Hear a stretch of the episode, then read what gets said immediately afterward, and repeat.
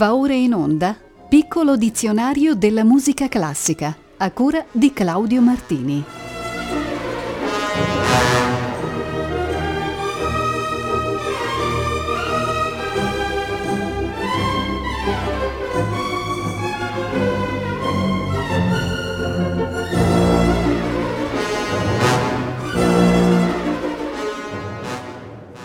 Buonasera a tutte e tutti voi. Oggi il piccolo dizionario della musica classica dedica un'intera puntata al vocabolo coro, per sottolineare la sua importanza nella musica classica di tutti i tempi.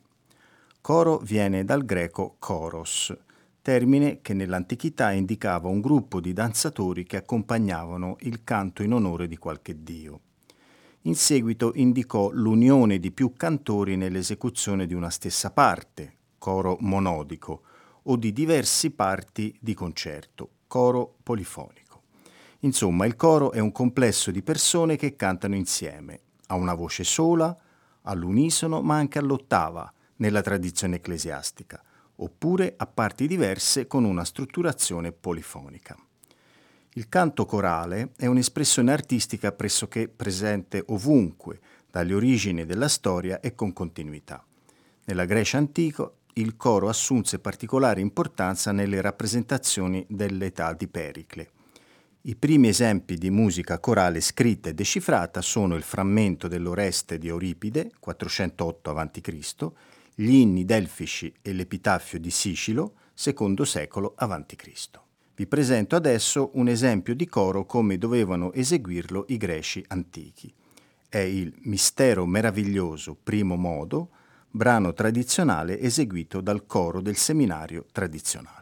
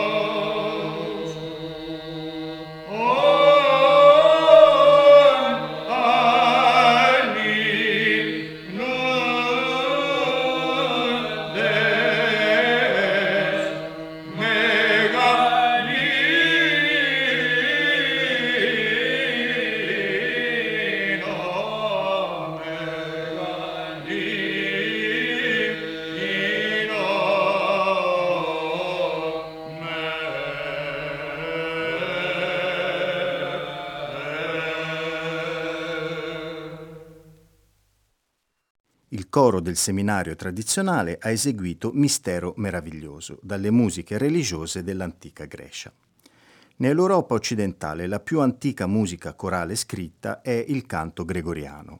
Fin dalle prime origini il culto cristiano si gioverà infatti dell'elemento musicale e il canto di salmi, inni e odi ne diventa parte integrante. L'uso di strumenti è quasi subito escluso, mentre la lettura intonata dei testi liturgici o religiosi si avvia ad uno sviluppo musicale più rispondente alla varietà delle occasioni e degli scopi. Gli esordi della grande coralità sono nella vasta corrente polifonistica francese. Già in Josquin des Prés troviamo un vigore lirico dal quale l'artifizio contrappuntistico è rivalutato come documento di spirituale introspezione. In un'orbita ancora individualistica torna in valore il carattere umano dell'arte, premessa al rigoglio di un modo essenzialmente popolare. Da Josquin des Prés a Orlando di Lasso la musica polivocale muove verso la vastità e la potenza dell'arte corale, riassunta poi nell'opera religiosa di Palestrina.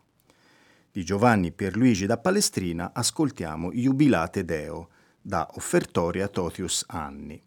La scuola ungarica è diretta da Laszlo Dobsai.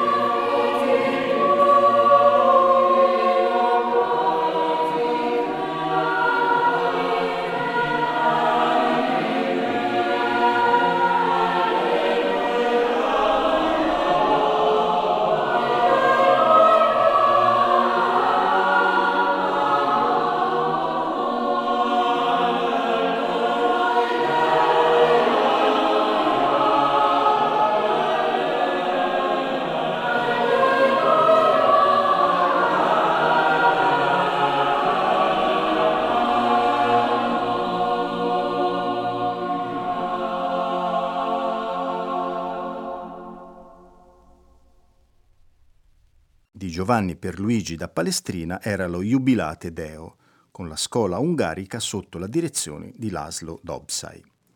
Passiamo adesso alla coralità francese del primo barocco, ascoltando dei brani composti da Jean-Philippe Rameau. Nelle sue opere e nei suoi balletti egli affida un ruolo importante al coro, che diventa protagonista attivo ed incisivo. Non troviamo in Rameau infatti né grandi affreschi corali né presenze marginali, ma il ripetuto ed insistito intervento del coro che sottolinea i passaggi cruciali e ne accentua il carattere, tragico o comico, guerresco o amoroso, idilliaco o malinconico. Ho pensato di proporvi una raccolta di tutti gli interventi corali della sua opera Castore e Polluce, andata in prima esecuzione nel 1737 al Teatro dell'Accademia Reale di Musica ascolterete alcuni brevi brani tratti dai cinque atti dell'opera, in ordine cronologico. L'ensemble Pygmalion è diretto da Raphaël Pichon.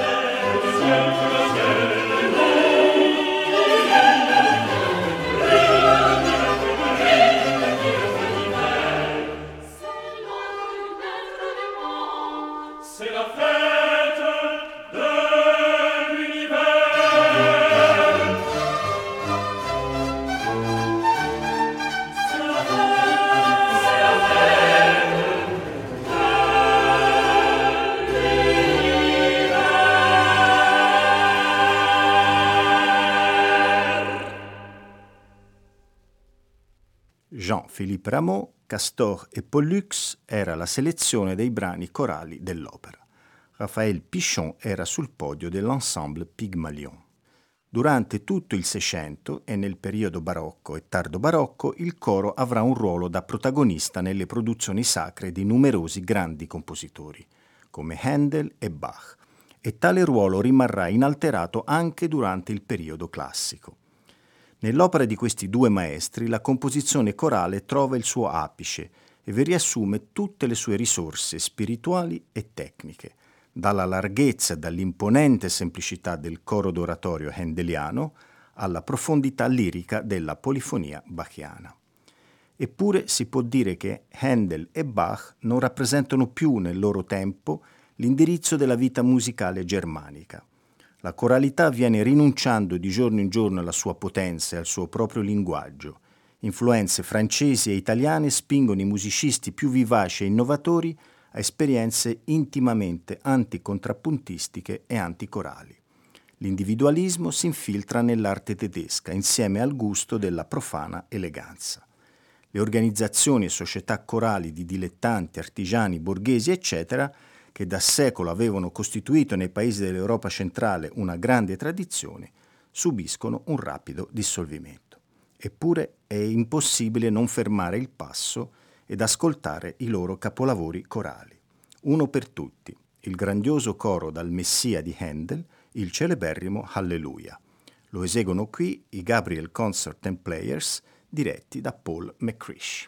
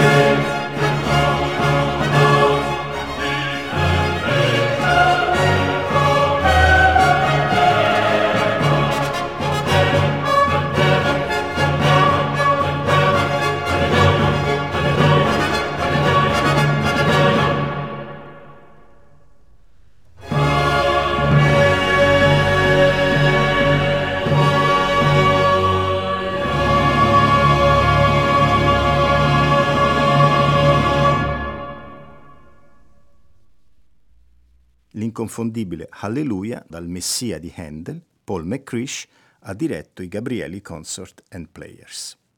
Siamo ormai a fine Settecento. Abbiamo visto che in Rameau gli interventi corali nel melodramma erano discreti e questi limiti non furono sorpassati né da Gluck né da Mozart. Maggiore importanza assunse il coro presso Spontini e Cherubini, ma di rado il valore estetico dei singoli interventi corali emerge nell'insieme delle partiture. Fuori del teatro i maggiori monumenti di coralità del tempo si trovano in Haydn e Beethoven.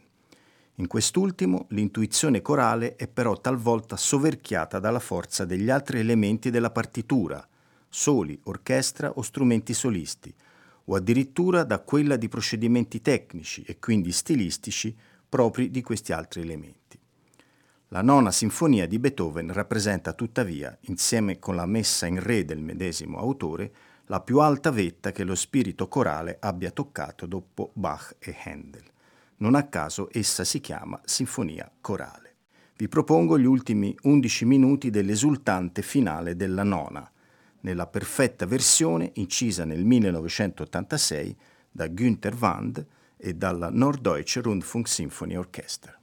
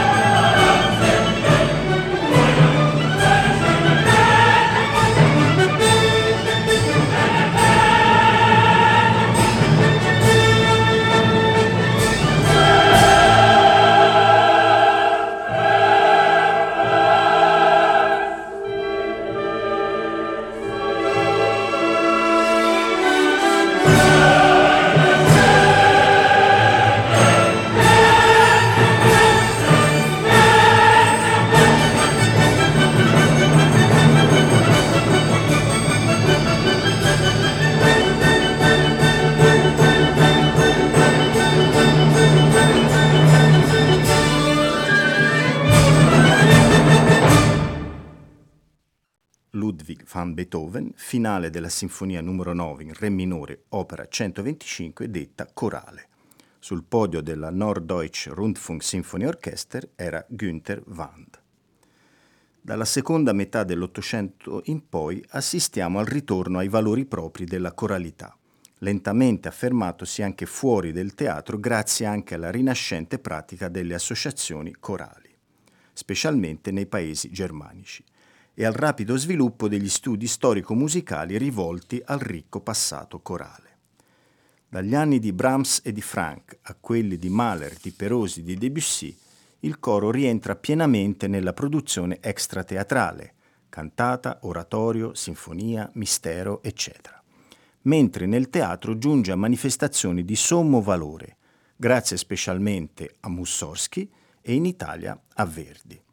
Le gigantesche architetture di quest'ultimo, comparabili a quelle di Handel, sono divenute parte integrante del patrimonio culturale popolare più profondo.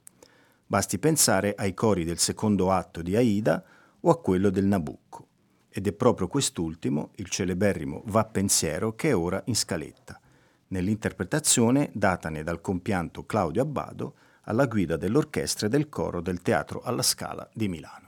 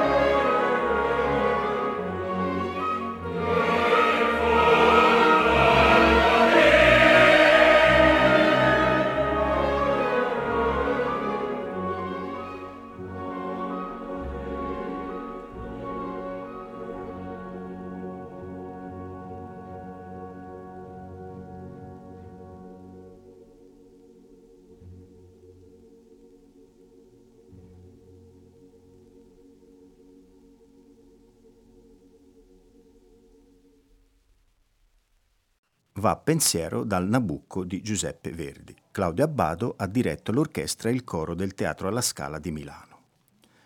Dopo un breve periodo di decadenza, causato dal successo del bel canto e della musica strumentale, il coro risorse con Felix Mendelssohn Bartholdi e con i romantici come Bruckner e Brahms fino a Rachmaninoff.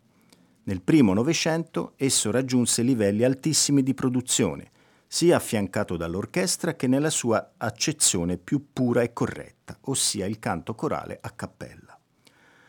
Ho il piacere di proporvi un breve brano tratto dalla liturgia di San Giovanni Crisostomo di Sergei Rachmaninoff, uno dei suoi due lavori maggiori per coro solo. Si tratta di uno dei più importanti testi delle funzioni della Chiesa ortodossa di Oriente, musicato da Rachmaninoff nel 1910. Ma il suo modernismo provocò le obiezioni delle gerarchie ecclesiastiche ed il divieto di eseguirlo. Lui stesso non insistette per promuoverlo e lo lasciò cadere nel dimenticatoio. Oggi però viene di nuovo eseguito ed apprezzato e noi possiamo ascoltare il terzo dei suoi venti movimenti. È la seconda antifona, Gloria sia al figlio unigenito del Signore. Il coro sinfonico a cappella di Stato della Russia è diretto da Valery Poliansky.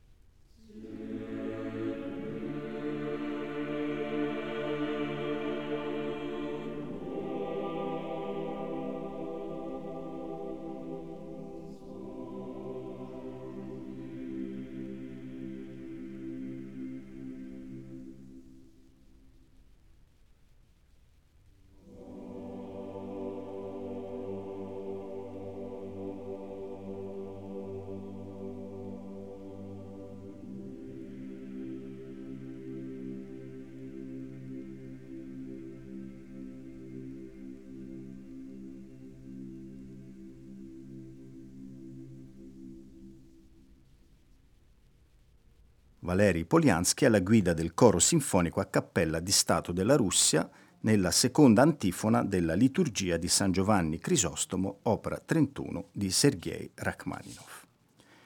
L'interesse per la coralità è rimasto vivo anche nei compositori del Novecento, come testimoniano tra l'altro le opere di Schoenberg, Stravinsky, Britten. E un nuovo e particolare impulso alla musica per coro è venuto anche dalla fioritura delle scuole nazionali e dal loro legarsi al canto popolare. Possiamo citare gli esiti particolarmente significativi in Mussorgsky e altri compositori russi e nel secolo XX in Janacek, Kodali, Bartok e Prokofiev. Merita attenzione l'esempio di Bela Bartok, che dedicò buona parte della vita alla raccolta di melodie popolari arcaiche legate al canto popolare, con una affascinante riscoperta dell'arte dell'elaborazione corale riconoscerete l'inconfondibile profumo della cultura contadina in questa divertente Parnash danza del cuscino, estratta dai 27 cori a due o tre voci e qui interpretata dal coro da camera di Pesch diretto da Orel Tillay.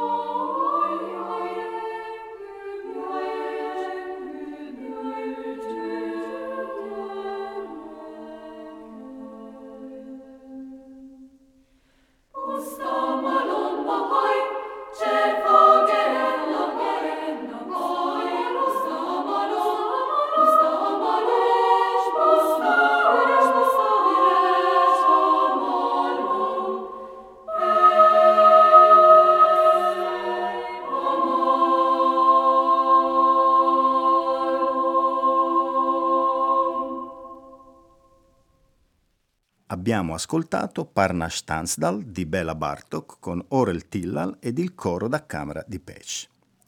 Con l'ultimo brano di oggi arriviamo nel cuore della musica contemporanea. Nella seconda metà del Novecento, a cavallo tra gli anni 70 e 80, la musica corale, soprattutto a cappella, inizia una entusiasmante stagione nuova, con un'enorme produzione compositiva ed una grande varietà e qualità di cori polifonici alcuni dei quali composti anche da musicisti non professionisti, ma diretti da importantissimi maestri. Sono gli anni dei grandi rappresentanti del minimalismo, come Arvo Part o Thomas Genefeld, o di autori più rivolti ad uno stile contemporaneo eclettico e neoromantico, come John Rutter o Javier Busto, o gli autori della scuola dei paesi baltici come Vitautas Miskinis o degli italiani Giovanni Bonato o Battista Pradal. La produzione corale odierna è pervasa di spirito intimamente religioso, ove il gregoriano riassume spesso la sua antica funzione direttiva, o popolaresco, talvolta etnico. Il maestro più importante è senza dubbio l'estone Arvo Part, ormai ottantenne, celebre per le atmosfere rarefatte e intensissime. Un bell'esempio è questo Da Pacem, che ascolteremo nella versione datane da Paul Hillier e dal coro da camera della Filarmonica Estone.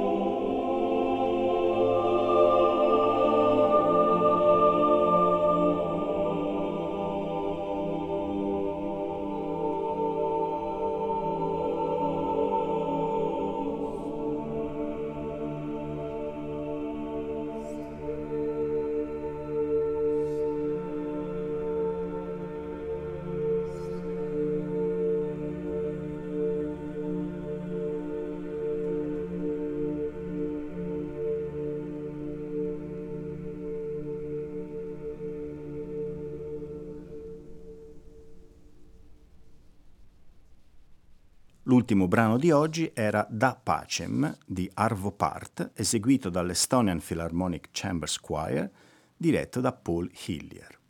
La puntata monotematica sul coro termina qui. Il prossimo martedì 15 settembre, sempre alle ore 18.40, trasmetteremo la 55esima puntata del ciclo Il piccolo dizionario della musica classica. Appuntamento ad allora nel frattempo un cordiale augurio a tutte e tutti voi per un buon proseguimento di ascolto con i programmi di Rete Toscana Classica.